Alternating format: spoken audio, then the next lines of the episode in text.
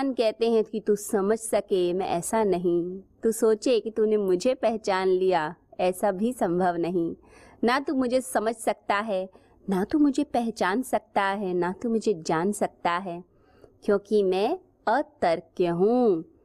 मुझे किसी तर्क से, किसी लॉजिक से तुम नहीं पकड़ सकते हो। आपने कभी पारे को देखा है? पारे को पकड़ने की आप कोशिश कीजिए। पारा हाथ से छटक जाएगा। हम वायु को मुट्ठी में पकड़ने की कोशिश करते हैं तो क्या होता है? वायु हाथ में नहीं आती। हम सुगंध को बांधने की कोशिश करते हैं, क्या फ्रेग्रेंस सुगंध हमारे मुट्ठी में आ जाती है? ये तो असंभव है, वो तो वायु में घुलकर फैल जाती है। भगवान को बुद्धि से बांधना चाहता है अर्जुन, और हर मनुष्य ऐसा ही करता है। बुद्धि से बांधने की कोशिश करता है। भगवान श्री कृष्ण को बांधने की कोशिश कर रहा है अर्जुन। इन चैप्टर एट तक उसके तर्क ही चलते रहे। भगवान कहते हैं कि ये संसार माया है तो अर्जुन तुरंत तर्क देता है तो मुझे क्यों उलझाते हो इस माया में? भगवान श्री कृष्ण कहते हैं कि तू इन सबको मार भी देगा, ये तो पहले ही मारे जा चुके हैं। तो अर्जुन कहता है, फिर क्यों मुझे कहते हो कि इन्हें मार दो? भगवान कह रहे हैं कि तू युद्ध कर, प्रतिष्ठा के लिए, अपने सम्मान के लिए, अपने यश के लिए कर। तो अर्जुन तुरंत तर्क देता है, ये सब तो अहंकार है, आप ही तो कहते हैं। क्यों मुझे इस अहंकार में, इस असार संसार में बांधते हैं? भगवान कहते हैं, तू धर्म के लिए युद्ध कर। तो अर्जुन कहता है, मैं कहाँ धर्म की स्थापना कर पाऊँगा? मैं तो बड़ा ही कमज़ोर हूँ। भगवान कहते हैं, ये संसार असार तो अर्जुन कहता है तो जाने दो ना मुझे, समाधि लगाने दो, जंगल जाने दो, क्यों मुझे फंसाते हो इस संसार में? तो अर्जुन बस भागना चाहता है, और भगवान श्री कृष्ण चाहते हैं कि वो संघर्ष करे, सामना करे। अब भगवान की हर बात पे तर्क देता है, भगवान की हर बात को काटता चला जाता है। अब भगवान की हर बात को काट रहा है अर्जुन। यानी अपनी बुद्धि के तल से काम कर रहा है। जब हम ज़्यादा बुद्धि और तर्क लगा देते हैं, तब हमारे अंदर शक्ति नहीं रहती। क्योंकि हम तो काटने में ही शक्ति को खत्म कर देते हैं। आठ अध्यायों के बाद अब चैप्टर नाइन में उसकी श्रद्धा जागी है। अब वह भगवान श्री कृष्ण के वचनों को सुनने को तैयार हुआ है। तो भगवान कहते हैं, मैं तुझसे गुह्य रहस्य बताऊँगा। विचार चकरा जाता है इस गुह्य रहस्य को सुनकर। परंतु जो श्रद्धा है, वो डगमगाती नहीं। जब भगवान कह रहे हैं कि ये समस्त भूत मुझमें स्थित हैं और मैं निराकार हूँ, मैं तो अरूप हूँ, मैं इस सृष्टि में सब जगह व्याप्त हूँ, मैं ही हर कण में दिखाई देता हूँ, मैं ही प्रकट हो रहा हूँ। परंतु मैं इनमें स्थित नहीं हूँ। फिर दोबारा आगे बोलते हैं भगवान श्री कृष्ण कि ये भूत भी मुझमें स्थित नहीं है। पहले कहा भूत स्थित है, अब कहते हैं भूत स्थित नहीं है। अब जो बुद्धिमान होगा, उसको तो लगेगा ये क्या बात है इलॉजिकल है सेंसलेस है, समझ नहीं आई बात। परंतु जो श्रद्धा होती है, उसके अंदर इतना दम होता है, इतनी शक्ति होती है कि बड़े से बड़े रहस्य को भी पी जाती है। अब अर्जुन में भी वही श्रद्धा का जन्म दिखता है। अब वह पी रहा है। भगवान जो कह रहे हैं, उसमें बड़ा विरोधाभास है। पर अर्जुन कहीं भी तर्क नहीं लगा रहा। अर्जुन कहीं भी बीच में टोकता नहीं है। वो चुपचाप पीता जा रहा है, चुपचाप उस बातों को ग्रहण कर रहा है। व्यक्ति दो बार तर्क नहीं लगाता, यानी जब उसकी बुद्धि या तो कमज़ोर हो, उस कंडीशन में तर्क नहीं लगाता। या फिर जब अगाध श्रद्धा हो, तब तर्क नहीं लगाता है। तो यहाँ अर्जुन की बुद्धि कमज़ोर तो नहीं है। उसने इतने तर्क लगाए हैं। भगवान से पूरा जूझा है, संघर्ष किया है। पर यहाँ अब उसकी बुद्धि पराजित हो गई और श्रद्धा का जन्म हुआ। अब वह भगवान की बातों को समझ रहा है। कुछ ऐसी चीज़ें होती हैं इस संसार के अंदर, जो तर्क की कसौटी पे नहीं कसी जा सकती। कुछ ऐसे नियम होते हैं, कुछ ऐसे तथ्य होते हैं। आप उनका क्या कीजिएगा? जब साइंस रिसर्च करती है तो अद्भुत अद्भुत प्रयोग सामने आते हैं। जब क्वांटम फिजिक्स सामने आई तो क्वांटम फिजिक्स की जो थ्योरीज आई, वो जब देखी साइंटिस्ट ने तो कुछ चीज़ें तो समझ ही नहीं आई। एटम का सबसे छोटा सा कण जो होता है, घटक, जिसे इलेक्ट्रॉन कहा जाता है, ये इलेक्ट्रॉन बड़ी अलग अलग प्रॉपर्टीज़ दिखाता है। कई बार क्या होता है, जब साइंटिस्ट रिसर्च कर रहे थे तो उन्होंने देखा कि यह कण की तरह, यानी पार्टिकल की तरह बिहेव करता है। तो बहुत से लोगों को काफ़ी समय तक लगा कि इलेक्ट्रॉन जो है, वो पार्टिकल है, यानी कि कण है, एक पॉइंट है। अब जो कण होगा, जो पार्टिकल होगा, वो कभी भी तरंग की तरह, एक वेव की तरह बिहेव नहीं कर सकता। तो दूसरे साइंटिस्ट जो थे, जो इसी रिसर्च में लगे थे, वो कहने लगे कि नहीं, ये पार्टिकल तो नहीं, ये तो लाइट की तरह, ये तो तरंग की तरह वाइब्रेशन की तरह बिहेव कर रहा है वेव की तरह बिहेव कर रहा है। अब बात समझ नहीं आए कि कुछ साइंटिस्ट कुछ कह रहे हैं, कोई कुछ कह रहा है। कुछ और थ्योरी जब सामने आई तो पता चला कि कभी कभी तो ये कण बन जाता है और कभी कभी ये वेव की तरह बिहेव करता है, तरंग की तरह करता है। तो जब तथ्य सामने आए तो सभी को स्वीकार करने पड़े। क्या करते? जो ज्योमेट्री है, जो यूक्लिड है, वो ये बोलता है कि अगर हम एक पॉइंट एक डॉट बना दें, एक पेपर पे या हम वाइट बोर्ड पे या ब्लैक बोर्ड पे एक डॉट बना दें। तो वो जो डॉट है, वो जो पॉइंट है, वो कभी भी वो बिंदु, वो रेखा की तरह यानी लाइन की तरह बिहेव नहीं करेगा। अगर आपको लाइन बनानी है तो बहुत सारे डॉट्स बनाने पड़ेंगे और फिर एक रेखा खींचनी पड़ेगी, उनके बीच तो सीधी रेखा खिंच जाती है।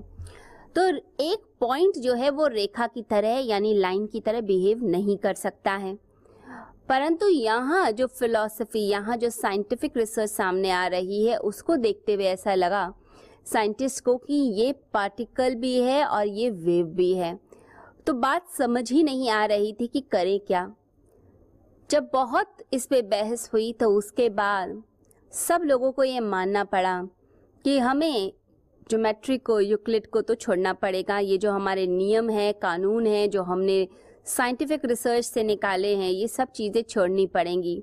क्योंकि जो तथ्य है, तथ्य कभी भी नियम से ऊपर नहीं होता। जो फैक्ट है, जो सामने आया है, वो फैक्ट ये बता रहा है कि ये इलेक्ट्रॉन ऐसे ही बिहेव कर रहा है। ये कभी कण बनता है, पार्टिकल, और कभी ये वेव बन जाता है, कभी ये तरंग बन जाता है। तो आइंस्टाइन से जब पूछा कि क्या किया जाए तो आइंस्टाइन ने कहा कि जो तथ्य है, हमें उसे ही आगे रखना पड़ेगा। नियम को पीछे रखना पड़ेगा, क्योंकि नियम तो मनुष्य के बनाए हुए हैं। और ये जो तथ्य है, जो सामने दिखाई दे रहा है, ये जो नेचर हमें सामने चीज़ दिखा रही है, यही हमें सत्य मानना पड़ेगा। तो कई बार ज़िंदगी में बड़ा ही विरोधाभास होता है। लाइफ बड़ी पैराडॉक्सिकल है कॉन्ट्राडिक्टरी है। कोई चीज़ कहती है कि ये इस तरह से है, दूसरे टाइम पे वो किसी और तरीके से बिहेव करती है। यदि हम साइकेट्री भी देखें या साइकोलॉजी देखें तो फ्राइड ने बहुत काम किया साइकेट्री पे।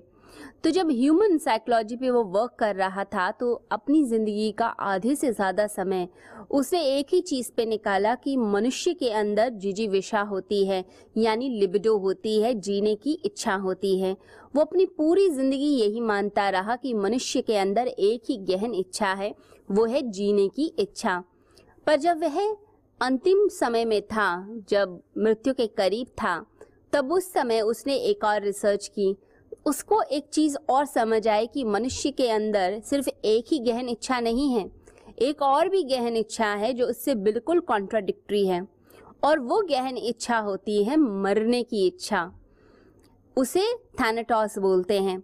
यानी कि एक तो है लिबिडो एक है थैनेटॉस यानी एक है जीने की इच्छा और एक है मरने की इच्छा। हम जीना चाहते हैं, हम आगे बढ़ना चाहते हैं, हम हंसना चाहते हैं सक्सेसफुल होना चाहते हैं। परंतु आपने कभी कभी देखा होगा कि हमें ऐसा लगता है कि जब छोटा सा फेलियर हो और हमारे दिल को बहुत ज़्यादा छू ले तो हमारे को क्या लगता है? सब कुछ समाप्त तो हो जाए, सब कुछ ख़त्म हो जाए, सबका एंड हो जाए डिस्ट्रक्शन हो जाए। मैं अपने आप को ही समाप्त कर दूँ अंत में सब कुछ खत्म करके। तो सुसाइडल टेंडेंसीज भी मनुष्य के अंदर हैं। अपने आप को समाप्त करने की टेंडेंसी मनुष्य के अंदर होती है। तो मनुष्य जीना भी चाहता है, परंतु साथ ही साथ मरने की इच्छा भी उसके अंदर मौजूद होती है। इसलिए अपनी लाइफ टाइम में मनुष्य कई बार मरने की भी सोचता है। हम किस इच्छा को पल्लवित करते हैं, ये हम पर डिपेंड करता है। तो यहाँ जब भगवान एक कॉन्ट्राडिक्टी बात कर रहे हैं तो इससे पता चलता है कि जीवन ऐसा ही है। जीवन के अंदर जो तथ्य होते हैं, चीज़ें होती हैं, वो कई बार एक दूसरे से बिल्कुल मेल नहीं खाती। जैसे दिन के साथ रात होती है तो बिल्कुल चीज़ें अलग हैं, लेकिन साथ साथ हैं। ये जो गुह्य रहस्य है, ये जो राज विद्या है, ये ऐसी विद्या है जिसको यदि मनुष्य जान ले तो फिर इस संसार सागर में दोबारा नहीं आता। मृत्यु रूपी संसार में दोबारा नहीं आता। भगवान एक अद्भुत रहस्य की घोषणा कर रहे हैं। भगवान यहाँ पर फोर्थ, फिफ्थ और सिक्स श्लोक के अंदर एक गुह्य रहस्य बताते हैं अर्जुन को, जिसमें भगवान कह रहे हैं कि मैं अव्यक्त हूँ। मैं सभी भूतों के अंदर एक निराकार तत्व हूँ। सभी भूत मुझमें स्थित हैं। परंतु मैं इनमें स्थित बिल्कुल भी नहीं हूँ। और ये भूत भी मुझमें स्थित नहीं है। ये सारी चीज़ें ऐसा लगता है एक दूसरे को काटती हुई दिखती हैं। हमने ये चीज़ अभी पहले समझी कि सब भूत मुझमें स्थित हैं, मैं उनमें स्थित नहीं हूँ। इसके लिए हमने एक एग्ज़ाम्पल समझा था कि अगर हम एक बड़ा सर्कल बनाते हैं और उसके अंदर एक छोटा सर्कल बना देते हैं तो जो बड़ा सर्कल है, वो ये कह सकता है छोटे सर्कल को कि ये छोटा सर्कल मुझमें स्थित है। जैसे श्री कृष्ण कहते हैं कि ये समस्त भूत मुझमें स्थित हैं। और बड़ा सर्कल ये भी कह सकता है कि मैं इस छोटे सर्कल के अंदर स्थित नहीं हूँ। तो इसी प्रकार से श्री कृष्ण कहते हैं कि मैं इन भूतों में स्थित नहीं हूँ। उसके बाद भगवान कहते हैं, मैं अव्यक्त हूँ, यानी मैं इस सृष्टि के अंदर मौजूद हूँ, लेकिन मैं दिखाई नहीं देता। मैं अव्यक्त मूर्ति हूँ। ये भगवान श्री कृष्ण श्लोक नंबर फोर के अंदर बताते हैं। ये अव्यक्त शब्द जो है, ये सांख्य फिलॉसफी का शब्द है, जो प्रकृति के लिए प्रयुक्त किया गया, परंतु ये गीता के अंदर ये यूज़ किया गया है, पर ब्रह्म के लिए। तो अपने लिए भगवान ये यूज़ कर रहे हैं कि मैं दिखता नहीं हूँ। साथ ही भगवान कहते हैं कि ये भूत भी मुझमें स्थित नहीं है, जैसे कमल का फूल होता है। वो खिला हुआ है जल के अंदर ही, परंतु जल उसे स्पर्श नहीं कर सकता। भगवान एग्ज़ाम्पल देते हैं वायु का, कि वायु इस आकाश के अंदर है, परंतु ये वायु आकाश में होते हुए भी आकाश में स्थित नहीं है। तो इसी प्रकार से ये भूत मुझमें स्थित नहीं है। ये गुह्य रहस्य है भगवान श्री कृष्ण का। नव जीवन साधना। क्या नकारात्मक विचारों को मन में आने ही न दें? ये हमारे वश में है। क्या तनाव की जड़ें मन में उपजेंगी ही नहीं? अगर निरंतर ध्यान साधना को जीवन में शामिल कर लिया जाए, आध्यात्मिक जगत में परमात्मा की अनुभूति के साथ, क्या सांसारिक जगत में भी प्रसन्नता, सफलता, संबंधों में आत्मीयता, धन, ऐश्वर्य का सपना सच करती है? नव जीवन साधना? तो इसका जवाब है हाँ। इस कल्पना को साकार रूप देने का संकल्प है। गुरुवर श्री सुधांशु जी महाराज व श्रद्धेया अर्चिका दीदी द्वारा भक्तों को ध्यान साधना की। एक और अनुपम भेंट नवजीवन साधना।